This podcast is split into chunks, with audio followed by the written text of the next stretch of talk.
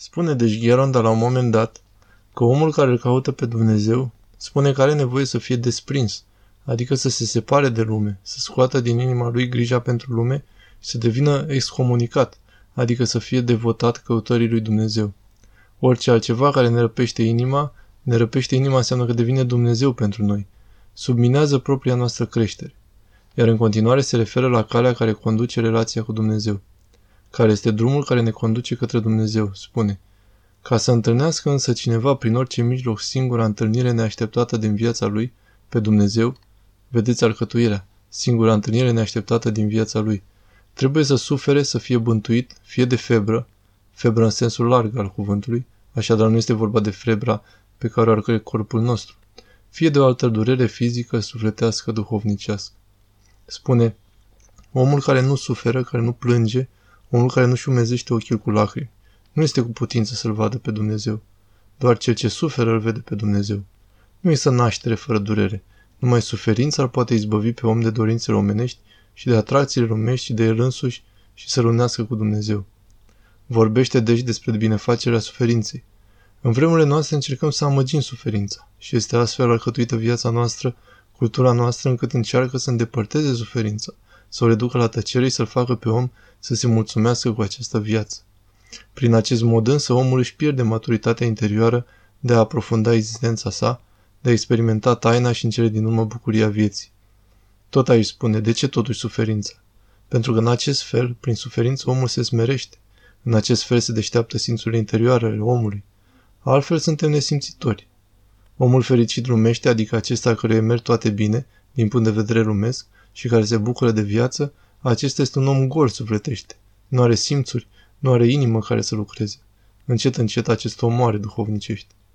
Aici ne menționează că suferința, dificultatea, orice formă de durere care îl duce pe om la zdrobirea inimii, îi dă posibilitatea să-L vadă pe Dumnezeu, să se apropie de Dumnezeu.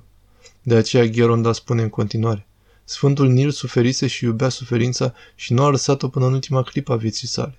Mai spune și alte lucruri care ne pot părea ciudate și cu care probabil să nu fim de acord.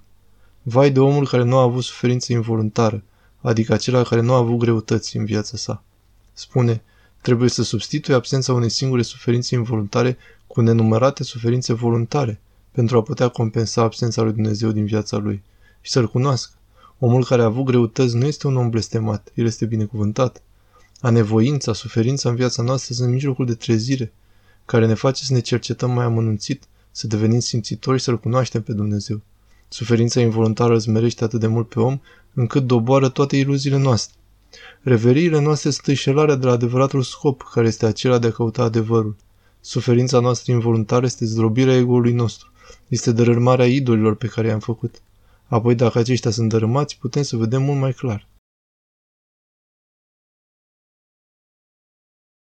Dacă nu avem suferințe involuntare, este nevoie de această marturitate, astfel încât odată cu suferința voluntară, cu răstignirea egoismului nostru, cu efort și cu trudă, să punem omul interior să funcționeze, ca să poată să distingă unde există adevăr și unde este minciună, unde există viață de calitate și unde este a noastră. Pentru ce lucruri merită să trăim și să stabilim modul de acțiune al existenței noastre și care ne lasă indiferenți. Dacă vrem să vedem cât de valoros și de important este un om sau dacă o civilizație are valoare, din asta se va edifica. Omul care mereu va dori să fie bine este omul care se teme să vadă adevărul. Omul care vrea întotdeauna să fie mulțumit este omul care se sperie atât de mult atunci când iese din el însuși și când iese la iveală sinele lui încât devine panicos. O civilizație care tremură la noțiunea de suferință și de a nevoie este o civilizație fără duh, fără căutare.